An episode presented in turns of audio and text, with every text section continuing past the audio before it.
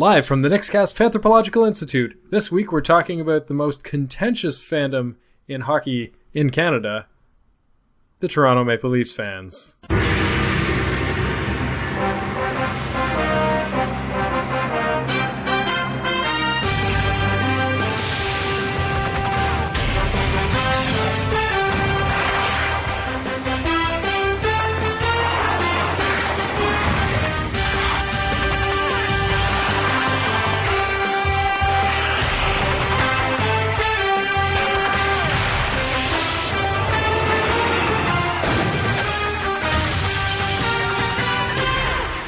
Hello everyone and welcome to Fanthropological. I am T. With me as always are my best friends and co-hosts G. Hey. And also Z. Hello. So, as you may have noticed, this week we're going to be talking about the Toronto Maple Leafs, which is a very interesting topic, not the least of which is because we are not hockey fans nor sports fans, we... but also because... Oh, well, go ahead, G. We figured that by episode three it was time to get way out of our depth with this podcast. Which is interesting because it's actually way more into the mainstream than than any of the other topics. That's true, but uh, but uh, more foreign to all of us. Yeah. Also interesting because we picked a fandom that, you know, is not particularly beloved, even in terms of uh, sports fandom. I mean, I'm I'm sure that in all fandoms, every uh, every group of fans loves their team, but the Toronto Maple Leafs are known as a team that historically does not do particularly well. Um, which is interesting. Uh, the one little bit of the overview that I have here that I haven't already said, like Toronto Maple Leafs Canadian hockey team, surprise. Um, the team was founded in nineteen seventeen, though it didn't get its uh, its name of the Toronto Maple Leafs until nineteen twenty-seven, and it does have its own unique history of victories and losses, having won the Stanley Cup, I believe, eleven times, mm-hmm, mm-hmm. compared to, say, the Canadiens, who have won twenty-two times. Sorry, Leaf fans. Yeah, sorry, Leaf fans. Healthy, healthy rivalry. Yes. Well, that was something that came up in the research. Oh. Well, off the top here, did anyone find out why they are the Maple Leafs and not the Maple Leaves? No. no. Did you? Ah, I did. Because Maple Leafs are actually named after the Maple Leaf Battalion. And so a member of that battalion would be a Maple Leaf and pluralized as the Leafs. And they are not a bunch of actual leaves. Okay. It's like how multiples of a computer mouse would be mouses. Right. Rather than mice. Right. Interesting. Mm-hmm. I have a funny story about why moose is not meese, but that's totally not related to this podcast. I would still sounds, like to hear it. It's vaguely Canadian. Kind of Canadian. Okay. Apparently the reason that moose is not meese, as goose is to geese, is because moose is derived from a um, Native American word, and we don't have verb conjugate, like, whereas, like, goose is from some Germanic or Latin word, something to that effect. Mm-hmm. So we have, like, known verb conjugations for that, but we don't mm-hmm. for moose, because we it's a borrowed word. Right, so, that's so we, we don't want to mess with it. Yeah, I wouldn't have expected that. I'd figure, you know, we'll just mess with it because that's how we do all sorts of language stuff. But now it sounds silly. Yeah, now yeah. it sounds silly. You were to say that's nice. your, that's your quick little piece of Canadian trivia not related to the Maple Leafs. I'll bring it back into Canada, and I'm talking, I'm talking Canada. Every warm-blooded Canadian here. Oh yeah. Uh, Got a glass I, of maple do, syrup right here. Oh yeah. Oh wow. Are you aware of perhaps the most famous Maple Leaf? John, John Trudeau. Not the, mo- not the most famous for being a Maple Leaf. Hmm. Um, hmm. John A. McDonald. That's right. He was... Wait, are you serious? Nope.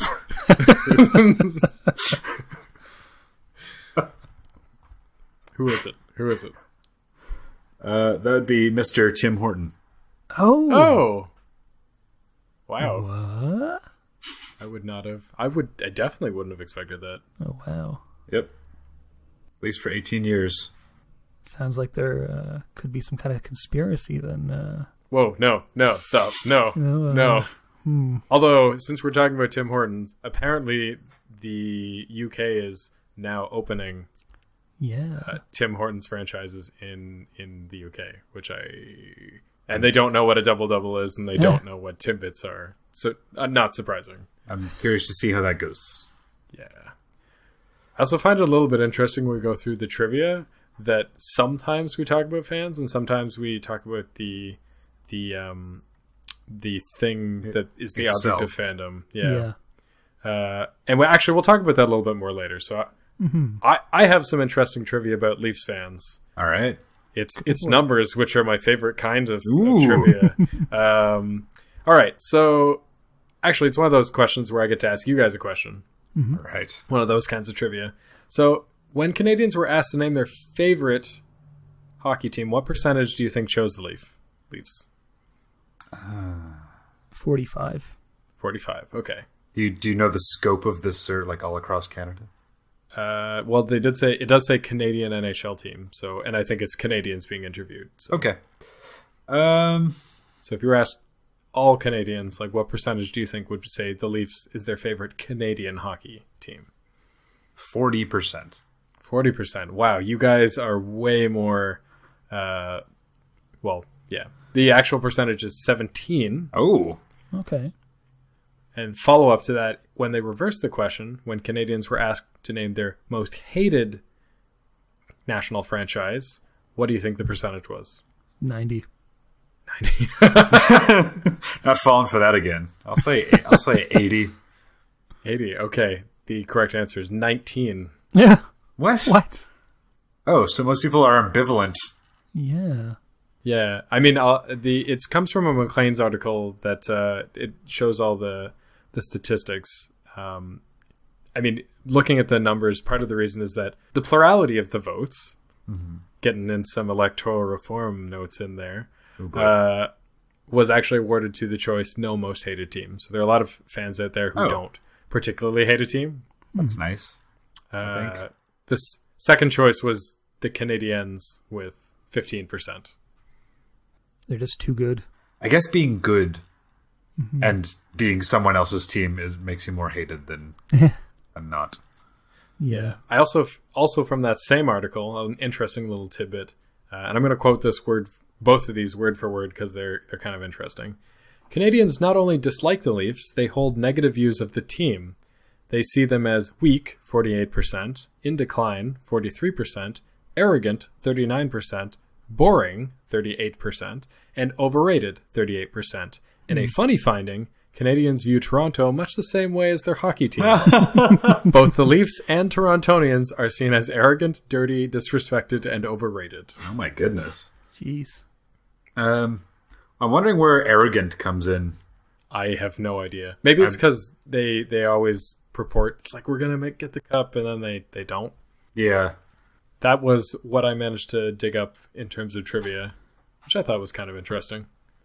Did anyone come across the Eggo Bomber? No. Excuse me? Baking powder? Did you say excuse me? Because you should no, have. I should have. I'll fix it in post. In twenty ten, man identified as Jack M. Uh, threw waffles onto the ice oh. after a Leafs loss. Like every time, or just the one time? Just that, that one time. There were copycat uh, instances. When other people saw that, thought it was such a good idea that they also threw waffles onto the ice. Hey, I wonder if that's like the octopuses in that other sports team. It was for their it, to show their distaste for the Leafs. Leafs were quoted as saying, like, "Don't do that." um, his his rationale: the Leafs need to wake up and eat some breakfast. Oh. I'm sure it made sense to him. It would have been way funnier if he had like a little packet of instant coffee and an egg as well. Like a full breakfast. Yeah, yeah. You guys need to start eating a balanced breakfast. That's what the problem is. Too many donuts. Yeah. Well, I mean, Tim Horton did play for them for nineteen years, so. Oh, man. man. Yeah. I came across a few things in my research as right, well. Right. Um, specifically, actually, and this is something we might talk about a little bit more in depth later, but I came across some interesting superstitions ah. ooh, that I don't know if they're specific to Leafs fans, but I did find them all mentioned in the Reddit Leafs subreddit. Mm. So I'm gonna gonna throw a few of these out there. All right. Um, first off, just to you know give you a sense of, of what's on, and uh, I'm gonna end with one that I'm, I'm going to turn into a question that I think you've got a pretty good chance of uh, of getting, at least one of you. Okay. All right. All right. All right. So one fan mentioned that the team, the Leafs, would always lose when they watched a game, but they'd always win when they were listening to it on the radio. Hmm. One fan mentioned that uh, every time that they watched the game without pants on, the Leafs would lose. Every time okay. they watched a game with pants on, they would win. Keep those pants on, mister. Too many Leafs fans have been playing, or have been watching with their pants off on the T V. Guys, radio and pants. And radio and pants, radio and pants. And one fan mentioned that every time they ate this cereal during the pregame, the Leafs would win. And you'd guess the cereal.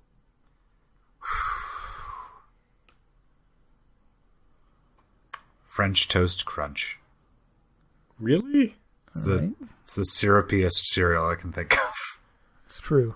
Okay. Well, I thought G was going to pick like Wheaties or something, so I'm going to have to pick something boring like Cheerios because I think it stands mm. more of a chance than French Toast Crunch. What are you trying to say about French Toast Crunch? Oh, boy. Well, that's I got to save that one for another podcast. Cereal fans, I know they're out there. You're talking to one. To coffee fans. All right. Ahem. All right. All right. T, I've got to say that uh, you are, so to speak, in the hockey rink, whereas G is standing outside in the cold. With the real fans. With the real fans, yes.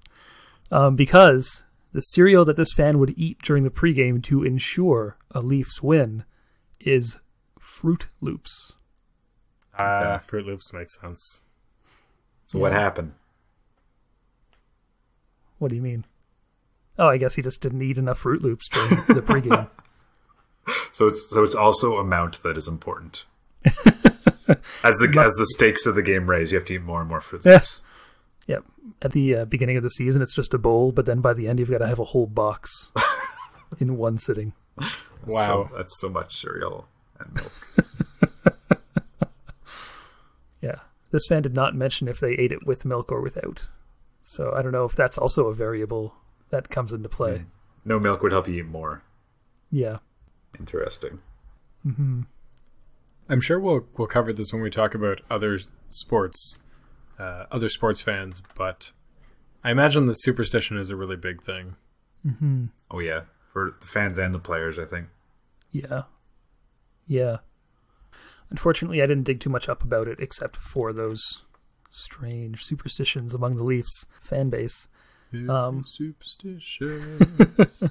But I definitely get the impression that sports fans in general and sports sports people in general are superstitious about various I, things. I, I like to interject.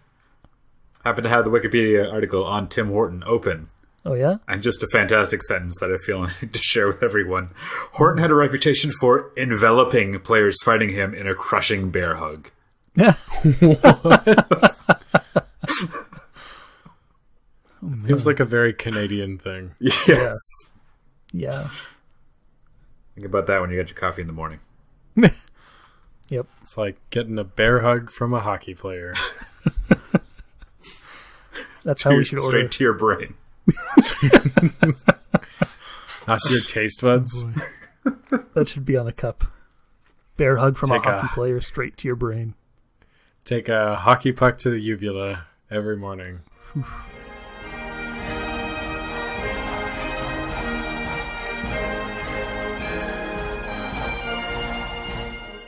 One more fact I was able to dig up is that for at least two years in a row, E S P N named the Toronto Maple Leafs the worst franchise in North American professional sports. It was one hundred twenty-second out of one hundred twenty-two teams. Great. What? Wow. Professional sports. Like North soccer. American sports, I'm assuming. Yeah. Football, so basketball, that's all baseball. Baseball.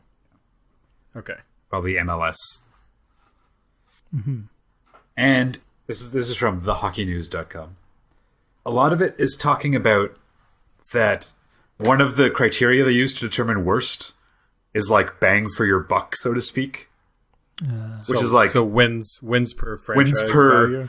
Yeah, for like what you're paying, how often are you winning?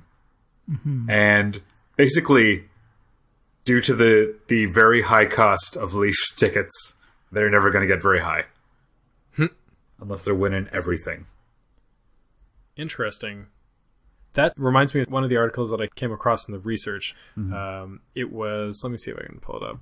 Yeah, it was. It was. Uh, it's entitled "Message to the Maple Leafs: Yes, you can lose a fan base." Which, mm-hmm. when I saw that title, I was kind of surprised because I, I had always assumed that Leafs fans are are diehard fans to the end.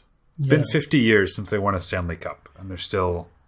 There was a there was a point in the mid nineties I remember when, or sorry, early two thousands when we were hanging out in high school, and I remember waiting in the car near a Tim Hortons. Shocking. uh, mm-hmm. Listening to the radio and people being really excited because the the Leafs had almost made it into the finals of the playoffs. Ooh! But I could have imagined part of that. It's really hard to say. Mm-hmm. Uh, but anyway, in this, this article, there's an author, Doctor James M. Connor, who wrote a book called The Sociology of Loyalty. Ooh! Mm-hmm. It'd be an interesting book to read. Unfortunately, I did not read it because... I don't know if people know this. We record these every week, so it's kind of hard to fit a book in there at the same time. Yes. But um, he makes some points, not specifically about Leafs fans, but about loyalty. And uh, he makes the points that sports loyalty gives a sense of belonging and identity. And uh, in the case of the Leafs, it, because there's this uh, scarcity of tickets, as an example, mm. because they're so expensive. It also creates a feeling of exclusivity and connection. Uh, mm. And an interesting point that ties the loyalty into it is that with that loyalty, there's this sense of an implied reciprocity, which is interesting because I would not have expected fans... Actually, never mind.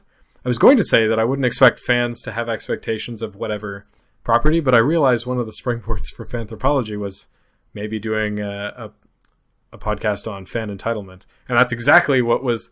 detailed in the article, talking about fans expecting the team to, you know, get a few wins in or perform because they're paying all this money and they're they're loyal. The Leafs fans are intensely loyal. They're putting their money and their time into the team. Yeah. They want, strictly speaking, a return on their investment. Yeah. Which is interesting because I don't think of, of fans like that. No. And I'm sure, you know, fans have had like, you know, their fathers and probably now their grandfathers talk about like the Leafs of, of way back when, mm-hmm. where in two separate occasions they won four cups in five years and then four cups in six years. The N H L was a lot smaller then, mm-hmm. but like Leafs had some great teams in the first half of their existence where they were racking up cups. Yeah, and you know, I had legendary players and all that. Yeah, just filling up the cupboards with cups. Yes. Yeah. Big cupboards, mind you. Yeah. Well, it, like, it kind of makes me wonder, like, it doesn't even make me wonder, I think, then part of what is at work here with the Leafs fans and, and the Leafs in general is kind of that they've got this perfect balance of a team that has this prestigious past and that has kind of a, a long losing streak. So every time they actually do win, it's like the sweetest thing. And if you're there in the seats watching them win, it must be some sort of like magical experience. Remembering to wear your pants. Yeah, well, yes. And you've got to have a bowl of uh, Fruit Loops. And you have blinders on, so yep. You can just hear the radio. You can't see exactly. What's going on. Exactly. Yeah, so, yeah, yeah. So, you know, that creates like that, you know, the wins are something special. I mean, mm-hmm. there are a lot of hockey games in a, in a season. Yeah. But, like, yeah, seeing them win, especially if they can chain a few wins together, that's got to, like, really get people going. Oh, yeah. By no means do I want to diminish mental illness, mm-hmm. but, like, and I'm also not making a, a Leafs joke because there are plenty of actually funny Leafs jokes. We're not, um, we're not going to go there. No, uh, that actually came up a lot in the research. Uh But what if I was going to say was... If you Google Leafs jokes, you can find plenty. Oh, I'm sure. I, so. I Googled something that wasn't Leafs jokes and got a bunch of results. What I was going to say, it's, it's almost like a... I was going to say Stockholm Syndrome, mm. but it's it's not quite that, because it's more like... It's more like a, a, a it is nostalgia. Yeah. Mm.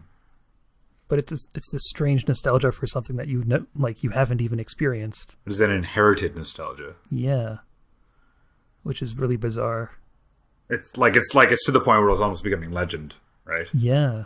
So it's like if they, you know, capture that that glory that's that's in the mists of, of history and become legendary, man, what a what a time that would be. Mm-hmm. Because imagine if you were a Leafs fan, you're like, you know what? I'm throwing my waffles in. Had, I've had enough. I'm done. No more Leafs for me. I'm an Oilers guy or whatever. Yeah. And then the next year they win. Yeah. Imagine how, how, how awful you feel. Sorry, I just got this image in my mind of every Leafs fan goes to a game with a box of waffles and just... You know, anybody who's not a Leafs fan is just like, why do you do that? It's just like, just in case. Just like, somebody throws their waffles onto the ice, and then there's like a, a father talking to his son, being like, you know, why did he do that? It's just like, well, he gave up on the Leafs. It just as if that's supposed to make any sense. Pay attention, son. One day that might be you. I hope it never comes to that. Yeah. Imagine missing out on the season where the Leafs win again. Yeah. Oh my like, god. Like, like you, you can't. You absolutely can't. So I, I can see it. I can see what's hang on, cheer for this team. So, as I reread this article, as we're mm-hmm. talking a little bit, yep. one thing that comes to mind that actually, uh, sorry, I'll, I'll a brief tangent. One of the things that made this episode really difficult is, as we were doing the research, it became hard to separate Leafs fans from the Leafs. It also became hard to separate Leafs fans from hockey fans from sports fans, because mm. the behaviors and, and all of that is, is very um, general. And we're going to talk about that later. But one of the things that's interesting as I reread it is that one of the, the pieces of what gives the Leafs fans a distinct identity from other fans, other than, you know, knowledge or, or um, memorabilia or whatnot, is that they're probably one of the few teams that is universally hated. I, I'm not even kidding. Like, it's talking about belonging and identity, and it's just like, and as you were talking about, you know, the team losing consistently and then finally winning one day, can, can you imagine like being a long-term fan, having every everyone hate you and your fans? Not seriously, but in jest. I guess in some cases seriously. Um, having to struggle to get tickets to like support your fandom, to do this, belonging to this elite group of people who are fans of the worst, the absolute worst, watching your team do the worst. Like, that actually does create a sense of identity, a sense oh, of yeah. belonging. Mm-hmm. That that does create a unique fandom. So you're like, yeah. in, in, in as much as sports fans can be persecuted. Yeah, like, like I, I mean, like, kind of let's, singled be, out, let's be right? fair. Yeah. yeah. Like, we're not talking about people who are... Um, you know, being murdered. We're like using the word. Yeah. We at the NicksCast recognize that there are people in like more dire straits than the language that we use, but at the same time, it it's yeah, it's hard. Yeah, talking is hard, guys. Yeah. Well, you know what isn't hard? Liking the best team in a league. The the Leafs? No, not the Leafs. Oh, it's it's easy to like the best team in a league. But it's incredibly difficult to stick with one that is the worst, and not just the worst, like within your little community, within whatever division the, the Leafs are in of the N H L, but like the worst in North America across many sports. Yeah. So like that speaks to a lot of the dedication, a lot of the diehardness of Leafs fans. It's the greatest underdog story. Yeah. Or if you have a longer view, like a, a phoenix, like rising from the ashes. But when is it going to rise again? When indeed. Well, if the groundhog sees the shadow and turns around three times, then the Leafs are going to win. Oh man. Yeah. What I also find interesting is just the like, and this is more about sportsmen. So by all means, if you guys have something, like bring it up. Mm-hmm. But uh, what I also find interesting is just like the primality of of uh, sports fans and sports behavior. One of the articles that I, I managed to find, the article's entitled "Go Neurons Go, Science Explains Why It Hurts to Be a Leafs Fan." uh, and it's in the Globe and Mail. And it's not really about the Leafs. It's it's more about sports fans in general. And what was interesting about it was that apparently watching sports produces a lot of effects in the brain similar to as if you were doing the sports. Really? Uh, like not in, obviously not in terms of um, physiological differences like sweating and whatnot, but it gets our brain in the mindset that some of these things are happening to us. Right. Mm. Yeah, it was kind of an interesting bit. Because you're identifying with your team. Yeah. Yeah. So you're feel you're quote feeling it. Yeah. Yeah. The the exact one of the quotes that really stuck out to me from the articles: for sports fans, it means that you're right there in the game, swinging at every pitch and bracing for every body check. Wow. I guess there's this sense of anticipation. So maybe mm-hmm. that in combination with, you know, I guess if you were in that mindset and your team is always losing, it's almost like you have this um, this heightened sense of anxiety that you would have if you're being hunted. A little bit. I mean, this is this is going like way off the deep end here. Sure. But this is an interesting little possibility. Trying to get into those leafy brains. Oh boy. And I'm going to borrow a transition that I assume Z would make, but so I'm weird. going to make it. There's another places the Leaf fans are feeling those body checks. It's in their wallets. Whoa. Oh, you. You're welcome. Here's the Leafs have the highest, like, average cost of ticket of any franchise. Do you know by, like, how much? No. I know the average cost, like, a couple years ago was, like, one hundred twenty-four bucks. Is that for good seats? That is for any seat. The average for a seat. Oh, okay. Yeah. Oh, yeah, yeah, yeah. That makes... Wow. Yeah. That's still expensive. Mm-hmm. So I read an article in our good old uh, Toronto Star about how a lot of the seats, a lot of the high-end seats, which is like rinkside and some of the lower bowls, are bought by like like businessmen and companies who like enjoy the, the Platinum Club Lounge, which has a wine cellar, its own champagne room. Oh, wow. Canadian art. Ooh. Fancy food and decor. Maple syrup fountain? Not listed, but perhaps. Hmm. Um, and that, like, if it's a, if it's a, you know, a top contender team against the Leafs, they'll come out halfway through the period. But if it's not, you know, the, the seats will just remain empty. Yeah. Hmm. Because the franchise, while not successful at the game of hockey, has been staggeringly successful at getting people to go to its games and buy its merchandise and whatnot. Mm-hmm. It's one of the most valuable N H L franchises. It's one of only three worth over a billion, I think. Oh, wow. And that's all the fans. Yeah, I found a fun little list on one of the one of the Star's articles. Stuff you can buy for the price of a Toronto Maple Leafs Platinum ticket at the Air Canada Centre.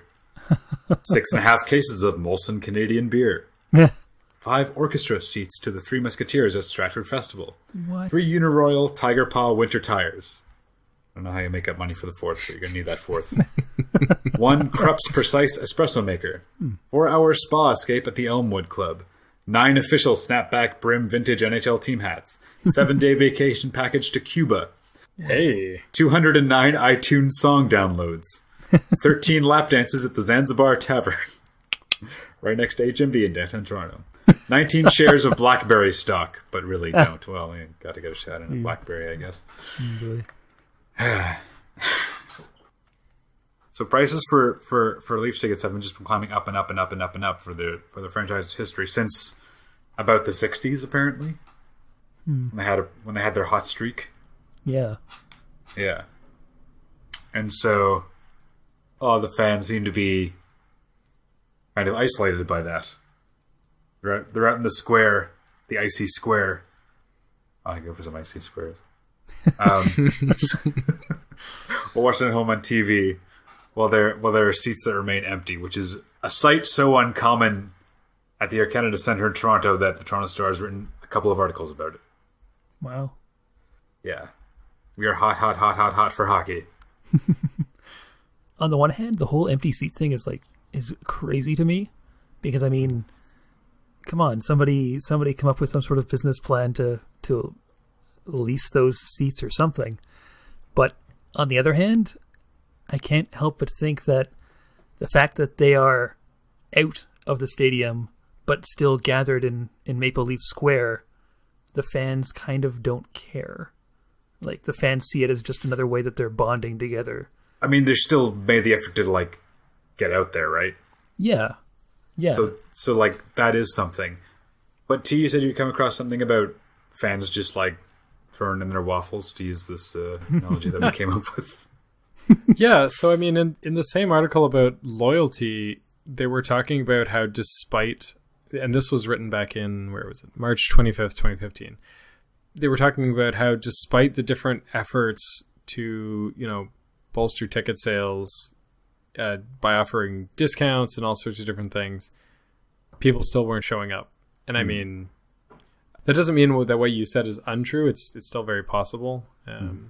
I'm not sure. The, it's just an interesting contrast. Uh, Z, when you mentioned people sitting outside, when you were talking about people sitting outside, that almost reminded mm-hmm. me, and I'm sure we'll talk about this if we ever talk about American football fans, that almost reminded me of the practice of tail uh what is it's tailgating where tailgating, people like yeah. have yeah. yeah I I just think the difference is that a lot of hockey arenas are in large urban areas, like closer to the downtown. Yeah. So tailgating's not as much of a thing, whereas I think a lot of football arenas have very large areas where you can do that. Yeah, exactly.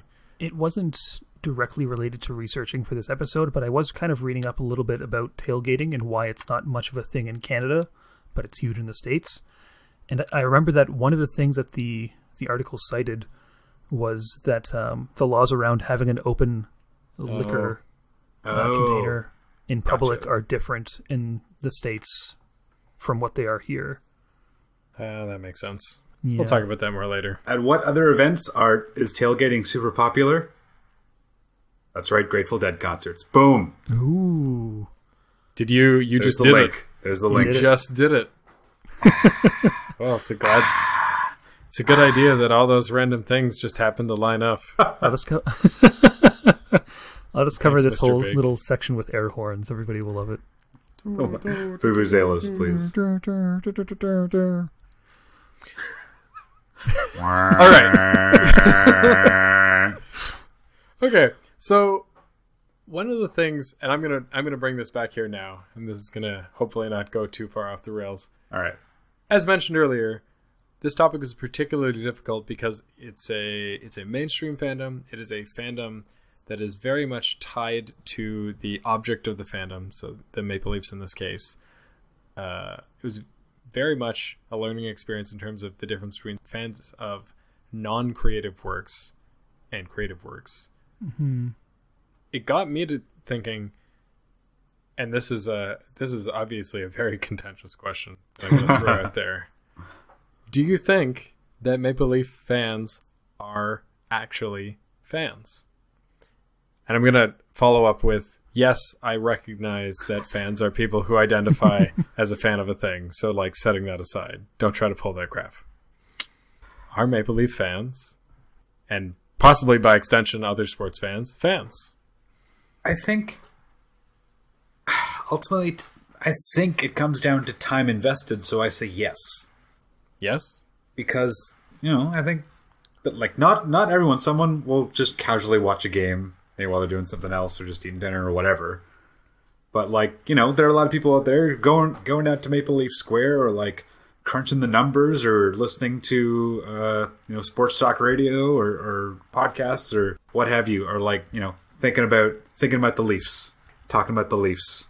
Want to know more about the Leafs. There's an article probably pretty much every day in the Star or whatever about the Leafs. So, I, yes. Mm-hmm. Well, pretty much from the top of this podcast, I was kind of thinking about how how there's that distinction, right, between fans of of a thing like a hockey team and fans of something like I don't know, Twilight or Lord of the Rings, my creative work. And it, I just couldn't help but think that it's kind of like being a fan of a celebrity, not necessarily like an actor, not necessarily what they are in, not necessarily what they star in ever, but just of them as a person. Mm-hmm. So it's like this weird thing where you're a fan of, of a performance instead of something that's like way more fixed, because you don't know reliably how a team is going to do. There's no guarantee that they're going to win every game or that they're going to lose every game. Mm-hmm. And speaking speaking to G's point that they still put time into it, they still follow it avidly, or maybe they're part of a of a fantasy league, which is another thing entirely, I think. I think we're going to have an episode on that, that. Yeah, yeah. I would say because there's that investment of time that they are fans. It's kind of like it's kind of like it becomes their hobby. Not in the, I don't think like, now I'm starting to think I should have I should have looked for some Ooh. of this, but um, I don't think there's any Leafs fanfic out there. Like I don't think people are taking on time it. to create I'm, things I'm, like I'm, fanfic. I, I already searched for it. Ah, uh, I couldn't Ooh. find anything, sadly. Not on okay. fanfiction dot net anyhow. Okay.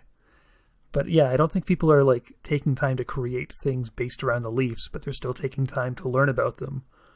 And it, one of the things that really struck me um, when I was going through various boards and trying to find stuff from the fans um, was that on uh, H F boards, hockey fan boards, the N H L message board and forum for the National Hockey League, they had a, along with having separate threads, like separate uh, sort of mini forums um, for the different teams, they also had uh, two separate sort of mini forums for the stats, like analysis of the stats for players and teams and all that, and also just for the business of hockey. Hmm. So that's like who who is coaching who, like what the coaches' records are in terms of win-loss and how they've, like, whether or not they've managed to turn a team around in the past and that kind of thing, and like who's being traded where and how much their contract is worth and if they're going to stay because that contract is really good and all that. Like there's a there are so many different elements at play, and people dive into all of those elements. Like it's it's almost like it's almost like sports has an unfair advantage, because unlike something like Lord of the Rings, there is just so much to cover, so much to pull you in with sports. There's the game, there's the stats, there's the business side of it, there's the players themselves, there's like the the strategy and the the tactics involved in a game. Sports are like the last bastion of appointment viewing. Yeah. It's the one thing people will be like, oh, I got to go and watch the game. Yeah. Like to watch it as it's happening. Yeah. Everything else, D V R. I mean, a lot of people D V R games as well, but sports yeah. still has an urgency to it. Yeah. Yeah. I know for a fact that my brother follows uh, N F L and C F L stuff somewhat seriously because he's kind of a fantasy football guy. Mm-hmm. And like normally if he if he has to miss a game, he'll watch it later, however um but like he will do everything he can to avoid spoilers about who won, uh, like what the spread was, which player did what, and all that stuff. Well, if you find that out, like I feel like you don't want no need to watch the game anymore. Yeah, I mean some yeah. people might just like the action. Yep. But I mean a lot of it is the result, right? Oh, yeah. So, another tangent, because I'm, I'll come back to... There's lots to talk about in that other area, but interesting tangent. I found out about football. Uh, I don't know anything about football, but apparently, uh, in very recent news, this one team gained, like, forty yards in this shenanigans play where a player, like, grabbed the football while they were out of bounds, which triggers a loophole, which means they get to gain a bunch of yards instead of going like five yards, which they normally go. Oh. So like wow. that is a that is a case where you could know the stats and not see a very interesting play. Mm-hmm. That's true, but it could still be interesting because it's some sort of weird upset. Yeah, that's it's true. Like a glitch in the football game. I mean, kind of, yeah. When I asked the question, are Leafs fans fans, it was a stupid question because, I mean, the answer is, I think we all agree that the answer is yes. Yeah. Mm-hmm. And I know that there's this sense of belonging and I and identity that people have when they're a fan of something, that they belong to something bigger than themselves, that they are a fan of something and everyone's a fan. And the thing that I had difficulty with is, like, what is distinct about Leafs fans? What is distinct about Leafs fans out of hockey fans? What is distinct about Leafs fans out of sports fans? Mm. Like, you change the colors that they wear, you change the jerseys that they wear, and what do you got? What is the thing that stands out? We've established there's at least one unique piece of the Leafs identity, and that is being the losingest culture of sports fans. And I'm not mean that disparagingly. I just mean, you know, second year in a row, E S P N poll. Um, yeah. I, all that. I, th- I think the only team that's got, and obviously they weren't at the bottom. They couldn't be because the Leafs were there. That That's like gone such a long time without a win is, a, is the Cubs, which is over one hundred years now. Wow. Wow. Here's the Bambino. That was the thing I struggled in my re- research entirely. It's just like, let's find stuff about the fans. And I couldn't find things that were, that was the thing that was missing, probably for many sports, but in particular during the research for the Leafs. What is the identity of Leafs fans separate from the Leafs? Can you, can you, the, it brought on to me a broader question about fandom. It's just like, mm-hmm. do you have a fandom if you can't separate the the fans from the thing in question? If the Leafs stopped playing today, if they stopped being a team, for how long would you have Leafs fans? Or uh, would they just be or would they just be hockey fans? How many Hartford Whalers fans do we still have? Oh boy. I don't feel like that's a very large number. But there are a few. I know I know at least one internet judge who is for the logo yes. alone. Huh. Same way I picked my favorite hockey teams when I was in elementary school. But, like, Firefly has been off the air for years, mm-hmm. and there are still fans of Firefly. People are still writing fic. People are still doing cosplay. It kind of lives on. It's the it's the attraction to the story. Yeah. Like, Leafs have not a bad story if it ends with them winning the Stanley Cup eventually again. But it's also strongly tied to geography. Yes. If you're, you know, if you're in Quebec, you're more likely to be, oh, man. C- to culturally dislike and disdain the Leafs, even though you're yeah, like those Anglophiles. Yeah, even though, if, if even I though can... you, it sounds like you're the Yankees of hockey. Well, if I can throw in a little personal anecdote here. Oh my! I remember when I was growing up, and to this day, like when I was growing up, I didn't really care about hockey. It was kind of on, whatever. But my older brother was super into it. And I don't know why. I don't know what motivated him to do it. But from the time he was a kid and he first showed interest in hockey, he was a Montreal Canadiens fan. Interesting. End of story. Even to this day, uh, we've got an uncle who's like razzes him about it. And uh, once he gave him like a Leafs cap. And for for some reason, somehow he got him to put it on, and my dad took a picture, and that picture was in a recent birthday card, and that kind of brought it up again. But like, he was he wasn't you know like overactively upset about it or anything like that. He kind of played it off and whatever. But like, you could tell that it really bugged him that that picture was a thing, and that wow, he, there's evidence of him with a with a Leafs hat on. You know why he's a Habs fan? I don't know. I think a lot of it had to do with uh, Patrick Roy being a ah. super amazing goalie at the time. Ah, okay. So yeah. I was going to say my brother, um, when he was younger, I don't think he's that much into hockey now, but when he was younger, he, was, he wasn't really into hockey then, but he really liked the Canadiens. Mm-hmm. And the reason was because he and Patrick Roy shared uh, I... a first name. Not a bad way to go about things. Oh, yeah. Oh. I mean, it's not like there's anything special with the name Nick. Nope. Well, I was a fan of, of uh, Blue Jay Sean Green.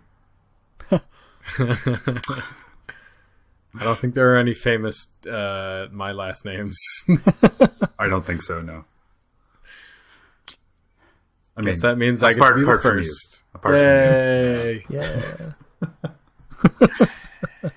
Kind of... Uh, I've got a little. I've also got another not personal anecdote to talk to the whole uh, point about if, if the Leafs were no longer a team tomorrow, would there still be Leafs fans? Uh, I came across this article and I was really excited when I saw it because it's this article about this guy who was uh, playing the role of Leafzilla. What?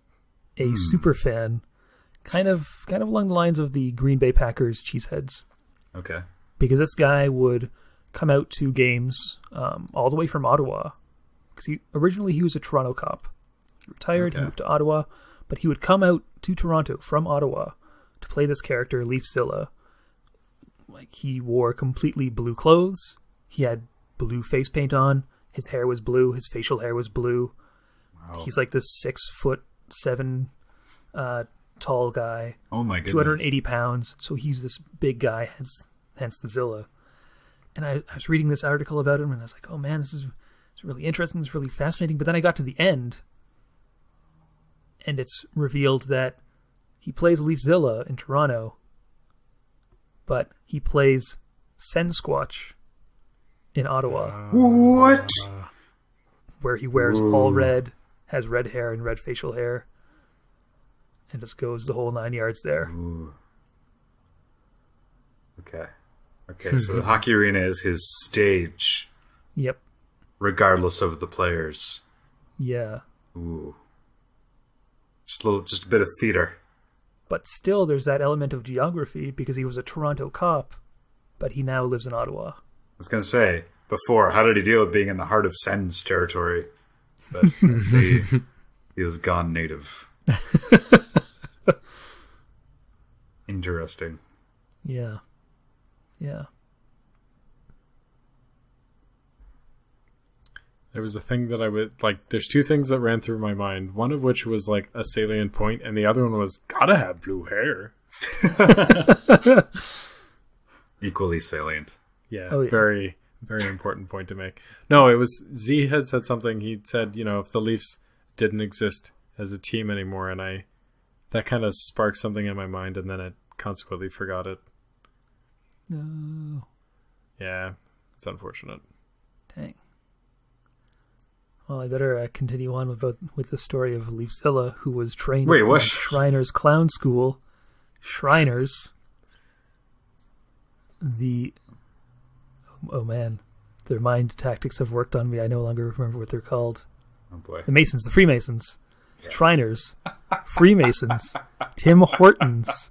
Maple Leafs. Corporate power. Money. What? Nouns. Boy. What?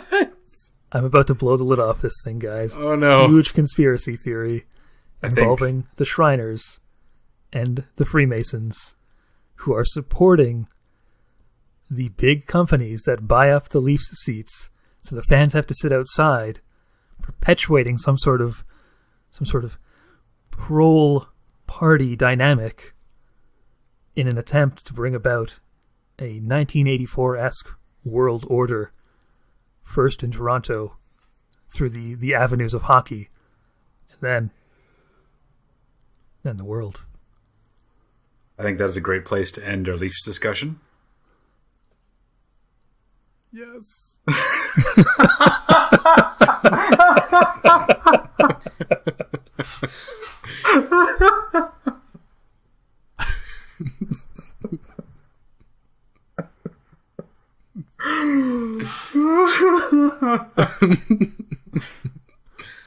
hope you hope you meant that as a climaxy. Sure, sure. Yeah, yeah, yeah. Oh my god. Hey Z, you said you uh, you'd done a lot of reading on, on Reddit. Did you find anything interesting that you might want to use for this week's community post? Sure. It's not. A, I'm not going to read the whole thing because it was a nineteen hundred word essay. Oh wow. Very the passionately medium, the medium is the message, am I right? um, it's a nineteen hundred word essay that uh, a fan just wrote out of boredom at like three a.m. because they couldn't get to sleep. That's a fan. And it was detailing why they thought the Leafs had a chance at winning the Stanley Cup this year. And it was super organized. You know, they went over... Is it actually this year? Pretty sure it was this year. Okay.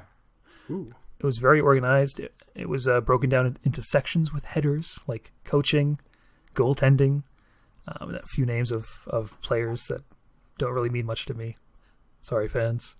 And then speed, lots and lots of speed, even with a little conclusion to tie it all off with a nice bow. Um, so I've got to throw a shout out to Pie Eating Jabroni on the Leafs Reddit. Also a fan of Dwayne The Rock Johnson. I mean, who's not? Exactly, exactly. So thanks very much for writing that. It was it was very interesting to read. Um, yeah, if you wanna if you wanna read through that, you can. That'll probably be in the show notes, right? Oh yeah, oh yeah, yeah. Definitely. Okay, perfect. The whole essay will be in the show notes. No, please don't. a, a link, I think, a link. Um, but as as for the actual read out community post, I did come across a few interesting things in a uh, a thread that was actually a meta thread, Ooh. all about whether or not upvote parties should still be a thing on the Leafs Reddit. And if you're not familiar with it, um, for, as far as I could tell, an upvote party is just a thread where people, usually after a big event happens, like after a game, after a win, whatever, where people will just write messages about whatever. It could just be like, you know, go Leafs go. It could be like, oh, pra- praise be to the Phil or whatever. And everybody in this thread will just upvote everything because they're so excited. So this thread about whether or not upvote threads should still be a thing had some controversial posts, had some, you know, back and forth in between some people, but it also had this from Tempered Martensite. Oh boy. Oh boy, oh boy. Completely blowing everything out of proportion is just part of the identity of the Leafs fan base. Man. Man, should have ended on that. Oh, we still can. We still can. Oh yeah, through the ma- through the magic of everything. No, no, the other one was better. That's fine. Um, yeah. yeah. Neat. Yeah. Yeah, like as we progress more and more recent in history, I'm always curious to see how the level of discourse changes. Like when we have those well, letters from the sixties. Yeah. Oh, yeah. Well, I mean, I've been I've been reading this book called How to Write Short, and it talks about short writing and what makes it effective, and not that that's a, a problem with the way things are going, because it uses a lot of historical examples, but I mean, I would expect a lot of the things that we find for more recent going to be shorter. Yeah. Oh, yeah. Yeah. Very cool. Thanks for sharing that, Z. You're welcome.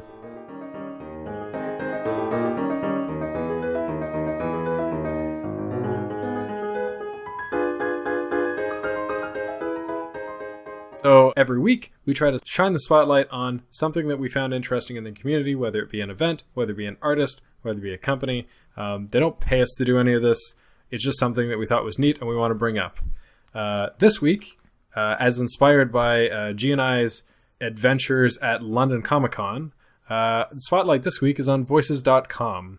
Voices dot com is, is a website where you can sign up as a voice actor, and it allows people to get in touch with you. Um, you can put your, I think you can put a demo tape up there.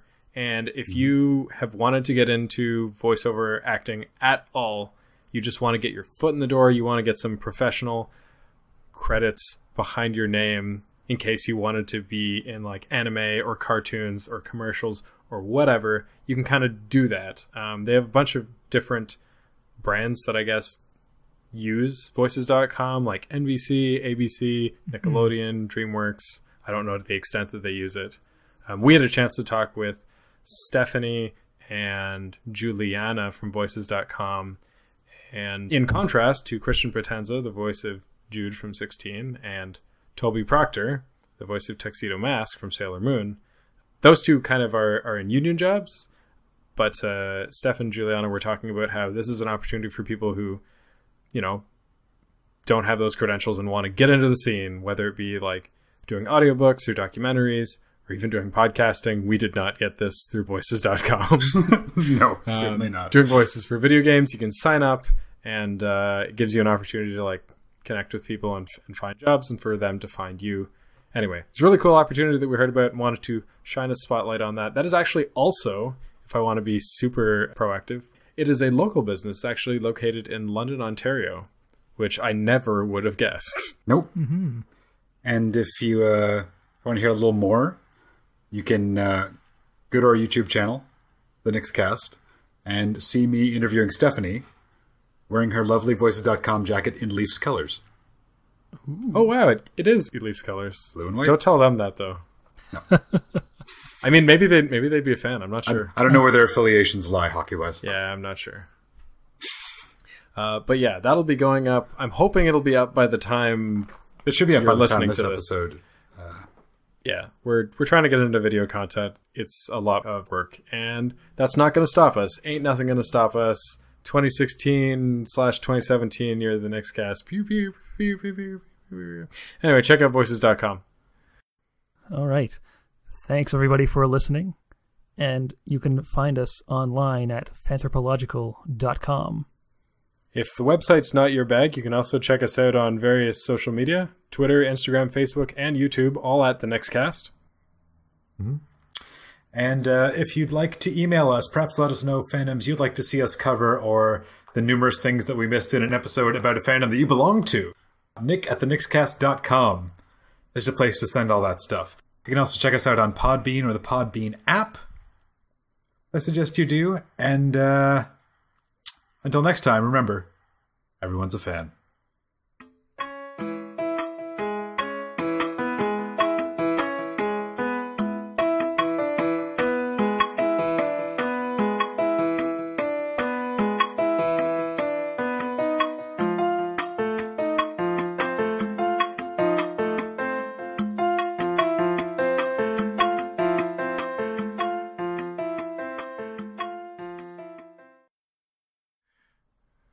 Three times. Oh, shoot. What? I what? thought you said clap three times. Nope. He said, is that three times? There's a reference to something that Toby said at the beginning of the panel. Yeah. Yeah. yeah it's like, to... if, you say, if you say a plug three times, like, he said voices dot com three times, you're like, then people, it sticks to people's heads. Uh-huh. Yeah. I'm pretty sure that you said it more than that, so that's probably good. Yeah, actually, to get people to remember things, they need ten points of contact. So arguably, if one person said it ten times, but if you had several people say it, you can get away with less. Voices dot com, voices dot com, voices dot com. That's why, that's why they should go to our YouTube uh, page. yeah. yeah, yeah, youtube.com slash the Nickscast. Yeah, yeah. youtube.com slash the Nickscast. Really? YouTube, YouTube.com slash the next cast. Are you okay? I said voices dot com three times in front of a mirror and something came out. Was it a voice? Was it a job? Okay. All right. Um, Do we need to record anymore? I was about to say the same thing applies. We don't actually need to say anymore because the plugs will come and then we'll have the regular thanks for listening, goodbye. Bye. Yep. Yep. But not that because that's not what we're doing anymore. Yeah. Thanks for listening. Okay. Remember, everyone's a fan. The meat was a little bit weird to get around because we didn't have some solid topics, but mm. we handled it really well, I think. Yeah, I think we did okay. Yep, yep, we handled that meat really well. Oh, I, I stopped recording, so I guess I'll stop now. I wanted to get that singer in there. Yep. All right, do we want to plan the next two episodes after Twilight?